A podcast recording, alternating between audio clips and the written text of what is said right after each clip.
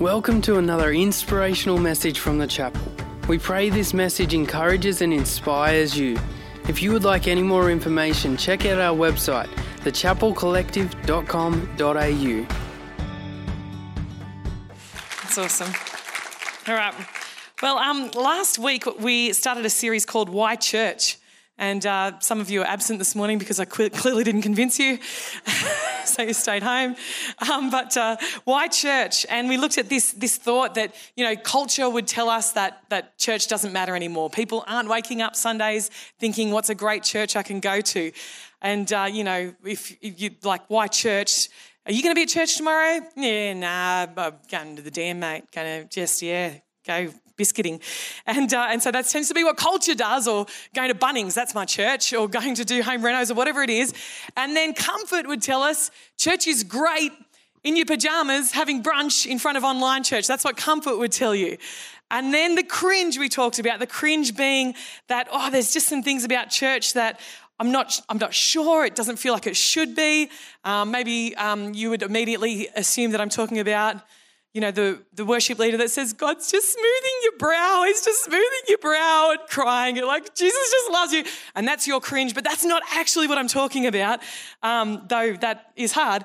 Uh, but actually, when, um, when things just aren't quite what you thought they would be, you thought church would be like this, something seems missing. That's what we were talking about with the cringe. And so then we read Hebrews last week and about how basically it says, don't neglect yourselves gathering together, that there's this together aspect and it's in order to help us persevere. It's in order to help us make it to when Jesus returns. That the gathering is actually super important. And, um, and then we looked at C H U R C H.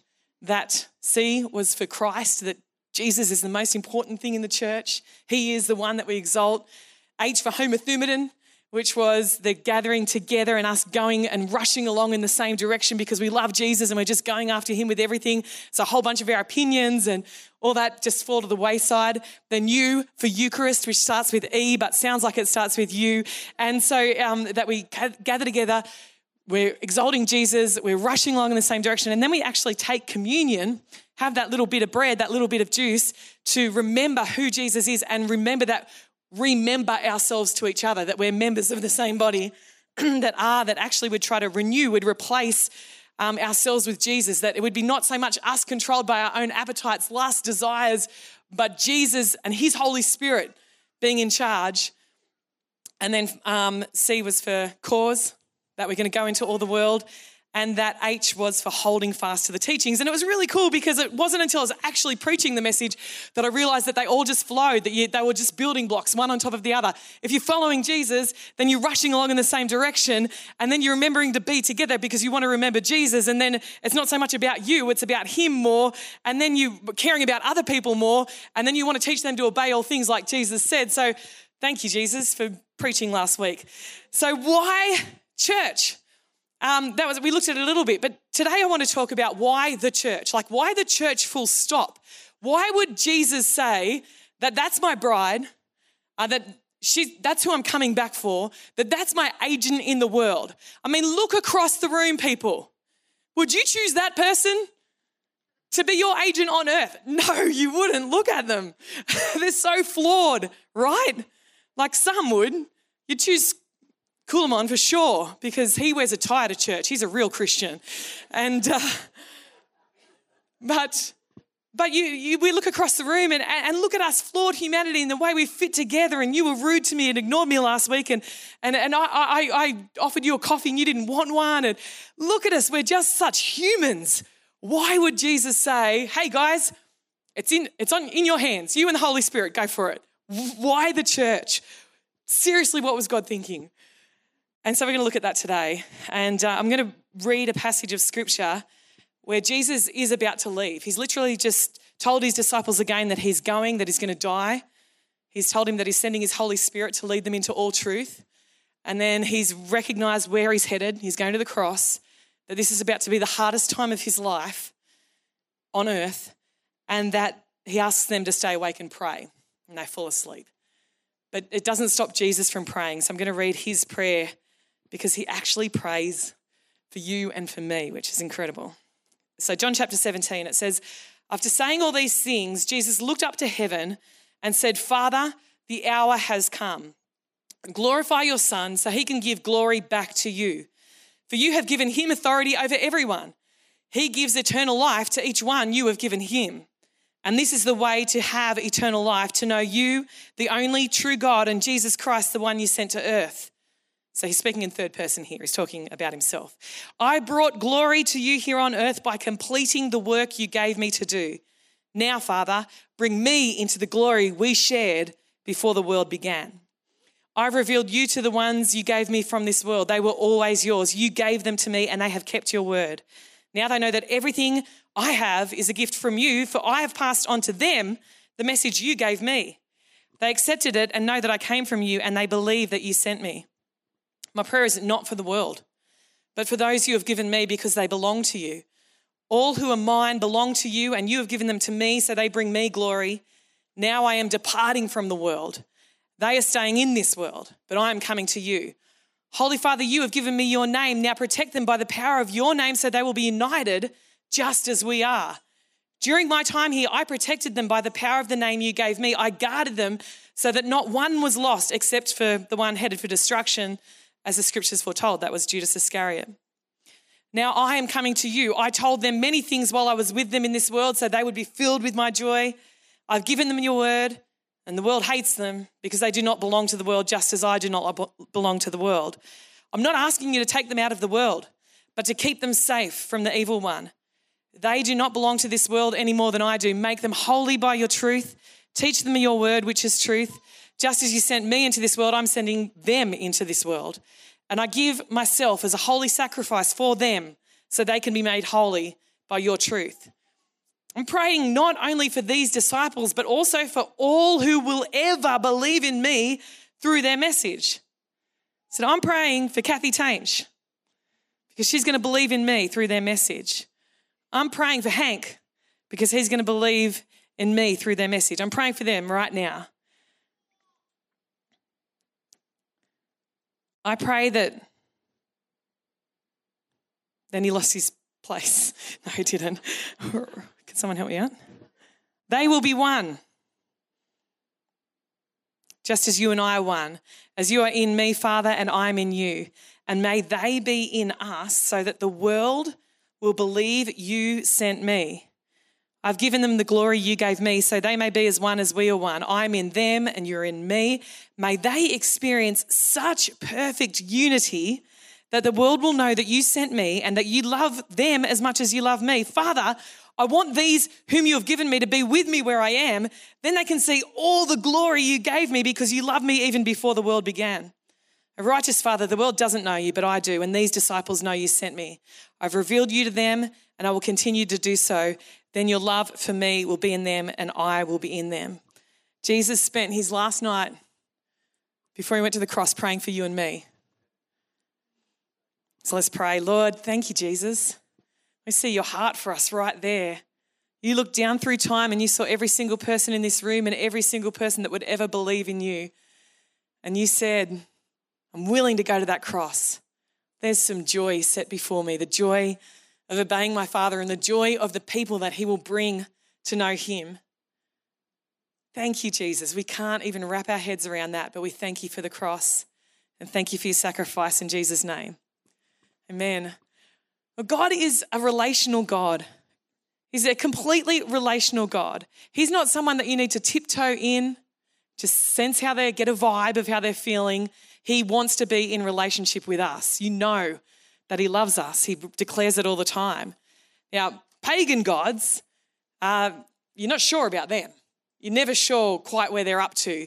And, and I hear that um, reflected even in the conversation of people around me. They'll say things like, Well, I, I've been really saying to the universe, and putting out really positive vibes at the moment because you know I just want positivity back in my life. So they're like they're relating to a god or a, a spiritual being on the on the basis that whatever I put out that's what I'm going to get back. And so it's this very much I've got to try and please the universe in order for the universe to treat me well. But but God has always been one to say, I just want relationship with you. Come as you are, come however you are. Image bearers were typically statues of gods that live in temples. I went to India when I was 19. And, and some of their gods freaked me out a little bit because they have many, many, like hundreds of gods. You go in a rickshaw and across the windscreen, there's just like, like cards, like footy cards of all the different types of gods that they have. And in the hotel where we stayed, there was this one particular god with a big fat belly and a whole bunch of trunks like elephants and, and a whole bunch of arms. And I was just looking at him one day like, you are freaking me out. How do I relate to a God like that? And um, my brother-in-law came along, and, and you know there were all these people, and there were all these offerings around the uh, the statue, the idol. And he said, "Bron, you just got to rub it on its belly." And just went rubbed it. And I'm like, "Whoa, they're about to take us away from here and and do something to us." But there are all these images of gods everywhere, and typically they live in temples. But God said when He created us, "Let us create them in our image." And He set us in creation. He called us the image bearers of God and said, My glory is going to fill the whole earth so you guys can live in creation. Here you go. Now, obviously, we know that, that humanity got that wrong, or you might not know that, but humanity decided not to trust God and to trust themselves and felt like God was holding out on them. So they moved away from that. But then God kept pursuing humanity through Abraham and said, I'm going to make you a nation, and through you all nations will be blessed. At Sinai, he said, I want to make a covenant with you. I want to make a contract arrangement that we can live together. Let's, let's make this happen. And then he, he made arrangements for him to come and live in a tent with the people. Uh, that he would actually fill that tent with his glory, and wherever they would go, he would go as well. And then he made a more permanent structure with a temple. And he said, Make sure that everyone's invited to come and worship me. No matter where they're from, no matter where they live, let everyone come and worship me at this temple. Then, because of the disobedience of the people, that temple got, got torn down. And then we get to Jesus. And Jesus comes, and John says about him that in the beginning was the Word, and the Word was with God, and the Word was God, and the Word came and made its home among us. The word became flesh and made its home among us. And what that phrase means is that he came and tented with us. That's the literal phrase that Jesus came and tented with us. It was his always his desire to live with his people where they go, he goes. And so that's what he did. And then, of course, Jesus went. We just heard him praying about it. And he sent his Holy Spirit to his people. And no longer was it everyone coming in to worship at the temple, but it was his people filled with his Holy Spirit going out to go and talk to people about him, them actually going out. He's a relational God, he's incredibly relational.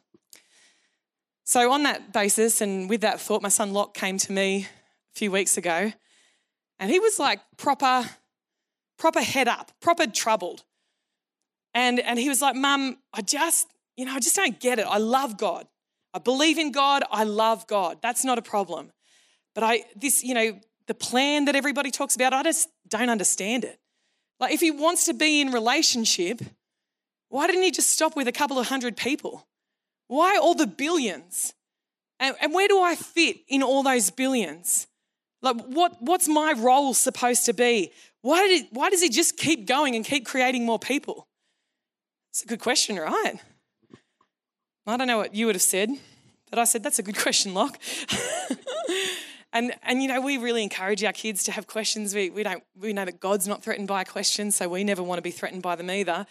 And so the next day I said to him, Locko, you know how I'm like a bit introverted and, and how I get, you know, Sunday nights when we used to have Sunday night church, I'd get into the car and I'd be like, and be like, you are not a good pastor. Um, you can't get worn out by people and be a good pastor. That's terrible.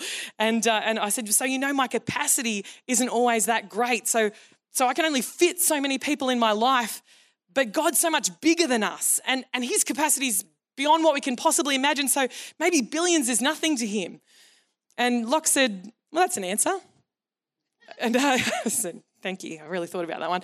But he said, like, it's an answer. I don't know if it's the answer though. And, and I could accept that, but, but I don't know if it's the right answer.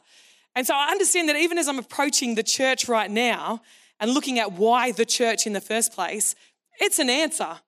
But for me to pretend that I understand God and His plans and why He does things the way that He does, as much I want to as I want to search them out, I don't get God. He's massive. So I'm going to give you an answer but it's not necessarily the only answer. And uh, I sent this passage to Locko the next day. Lord, my heart is not proud, my eyes are not haughty. I don't concern myself with matters too great or too awesome for me to grasp. Instead, I've calmed and quieted myself like a weaned child who no longer cries for its mother's milk. Yes, like a weaned child is my soul within me. O Israel, put your hope in the Lord now and always. And I sent it to Locke and I was like, Locke, you know, let's just not concern ourselves with matters too big for us. And he didn't write back to me, so you might want to pray for him. Um, okay, so so that's the disclaimer. But the first person to use the word church in the New Testament was actually Jesus himself. He was the one who, who, who floated the idea.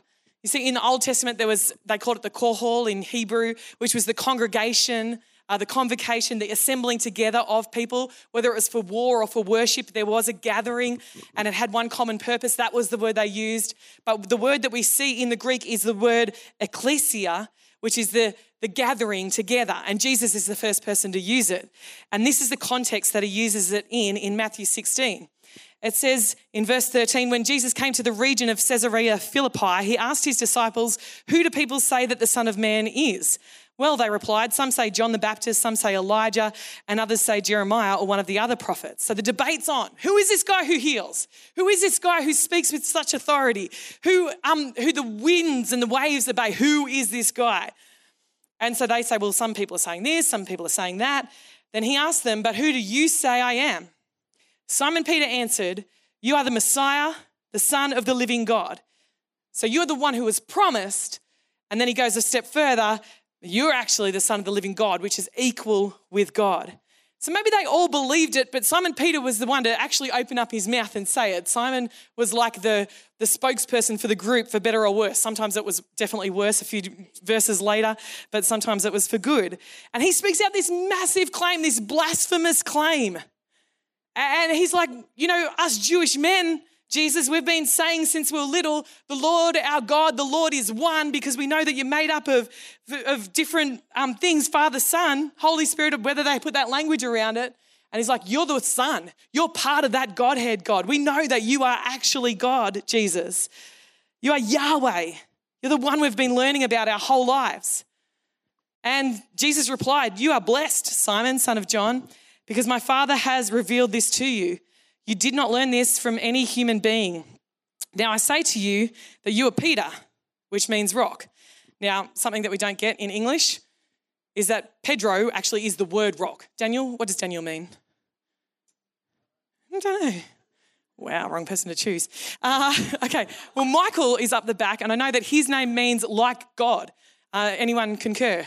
Um, but, but Michael means like God. So it would be like saying, and I say to you this day, you are like God. It was actually using the meaning of it. It was a bit of a pun. No, like pun intended, pun fully intended. And, and so he's saying, Pedro, Petrus, you are rock. And on this rock, I will build my church, and all the powers of hell will not conquer it. So the Catholics have taken that to mean that Peter was the rock that the church was built upon, that he was the first pope, that St. Peter is the one who gives the ability for people to enter into heaven or not, that he had the authority conferred on him as the church, and then the concept of succession where he was able to pass that authority on to subsequent popes. And the Protestants say that's ridiculous. That's not the case at all. Authority was given later to all the disciples, so that can't possibly be the case.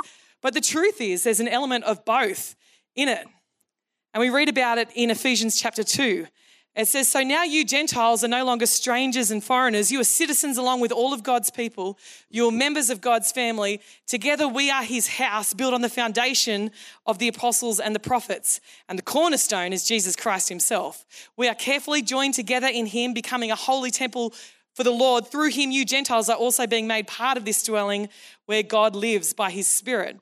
So he's saying that Jesus is the cornerstone over here. Christ alone, cornerstone. You know that one. Um, that's that's where that comes from. Jesus is the cornerstone, and and that was like the the whole structure came out from the cornerstone. It took its shape from the cornerstone.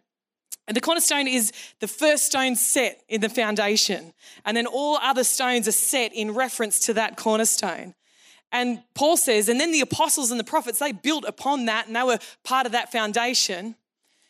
And now, if he could look forward 2,000 and something years, it'd say, and all you together. and all the Christians in Tamworth and all the Christians in the New England Northwest and all the Christians in Australia and all the Christians in the world that have ever lived have become part of this holy temple, a living temple built up from God because where God used to come and dwell in a, in a structure, in a building, and it was amazing. Now he dwells in and through his people. And not just you individually, but you as the gathering, the gathering together. So 1 Peter, he says himself, Peter says in 1 Peter 2, verse 4, you are coming to Christ, who is the living cornerstone of God's temple he was rejected by people, but he was chosen by God for great honor. So Peter says, Jesus Christ is the authority. I'm not the gatekeeper of God's church, but as Paul said, he's part of the foundation.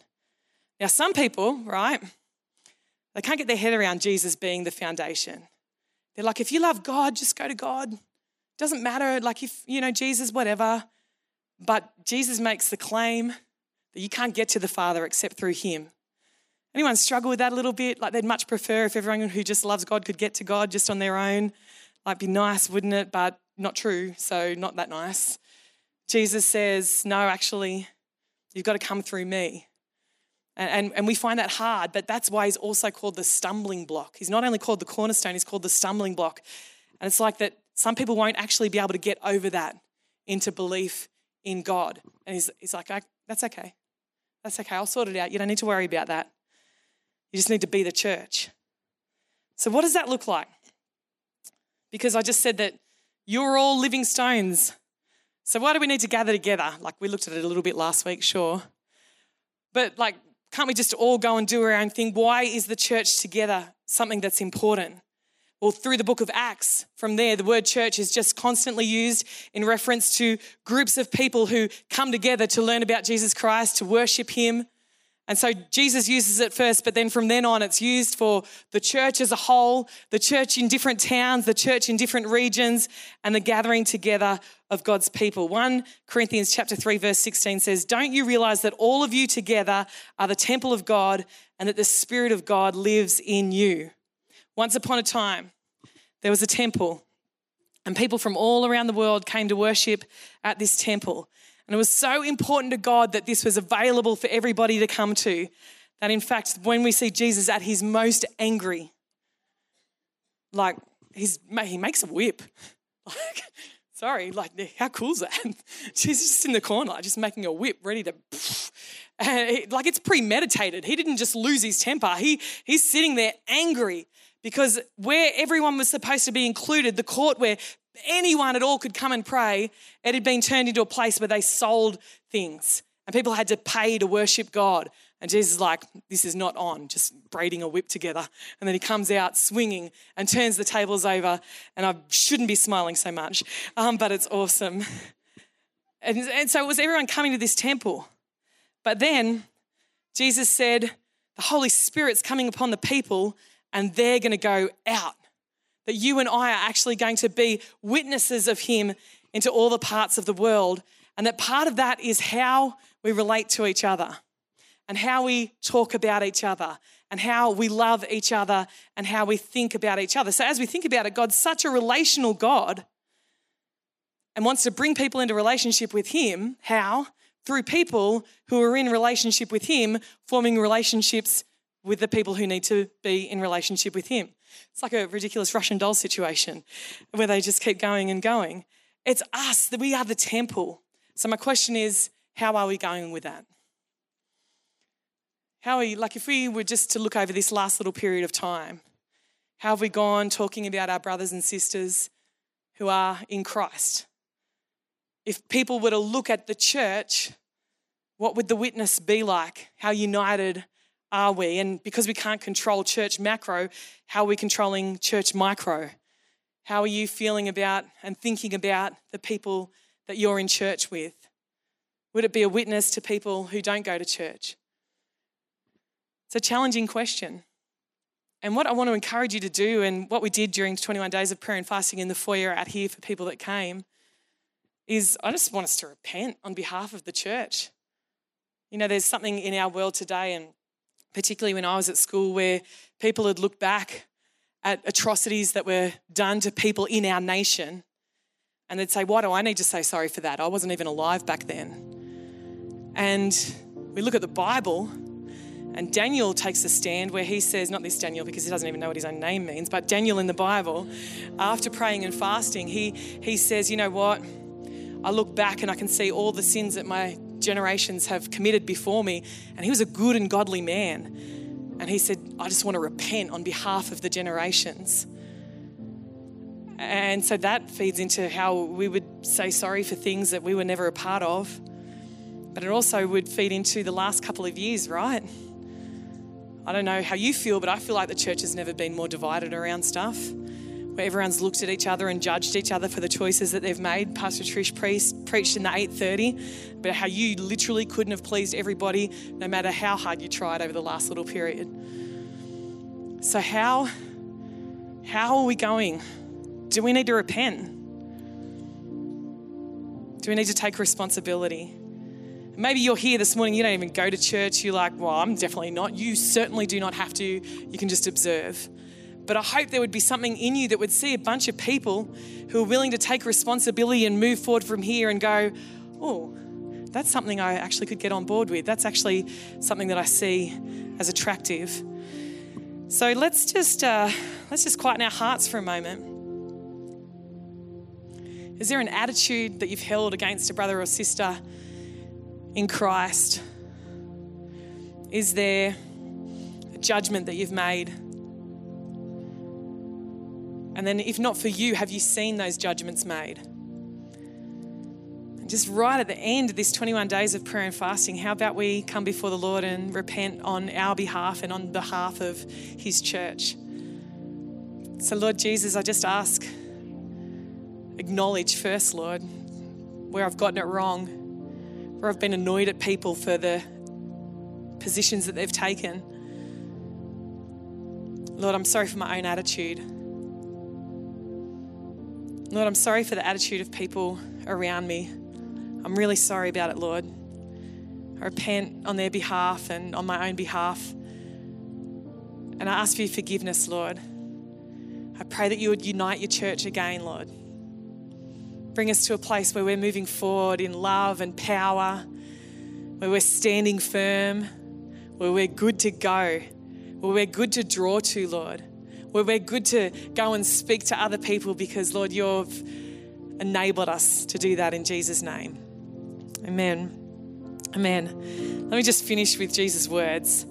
So I just want to say, like, let's dumb it down, hey? Let's dumb it right back down to loving God and loving people. Let's walk out from here today just like, you know, Paul said, I don't know what you're talking about. All I know is Jesus and Him crucified. The man who was healed from his blindness said, uh, Look, I don't know. Don't ask me theological questions. I just know that I was blind and now I can see. So let's dumb it right down. Let's just love God and love people. Let's just smack some mortar on ourselves and shimmy on up to the block next to us and set ourselves in the living temple of Jesus Christ and go, Yep, we're nothing alike. How cool is this? We can do this. We've got this. Jesus can build Church. He said at a place called Caesarea Philippi, where there was an imperial cult, people worshipping Caesar, the town named for Caesar. And he looked at the temple and he looked at the worship and he looked at the birthplace of the god called Pan and, and, and he looked at all the syncretism, all the different worship of pagan gods going around him. And he said, Peter, on this rock I'm going to build my church